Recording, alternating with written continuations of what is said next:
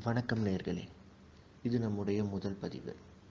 இதில் நாம் திருக்குறளை பற்றி பார்க்க போகிறோம் இறைவன் மனிதனுக்கு சொன்னது கீதை மனிதன் இறைவனுக்கு சொன்னது திருவாசகம் மனிதன் மனிதனுக்கு சொன்னது திருக்குறள்.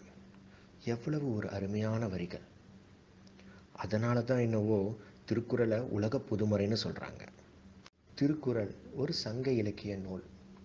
இது பதினெண் கீழ்கணக்கு நூல்களில் ஒன்றாக வருது.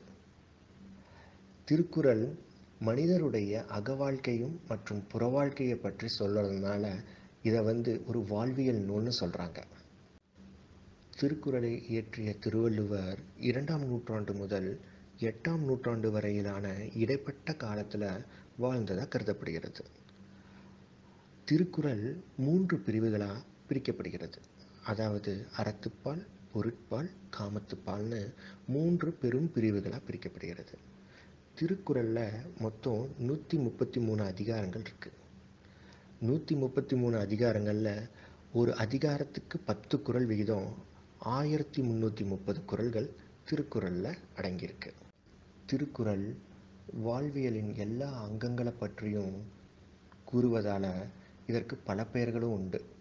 அதாவது முப்பால் தெய்வ நூல் தமிழ்மறை பொய்யாமொழி புதுமறை இன்னும் பல பெயர்களும் திருக்குறளுக்கு உண்டு. அப்படிப்பட்ட திருக்குறளை தான் நாம் இனி பார்க்க போகிறோம்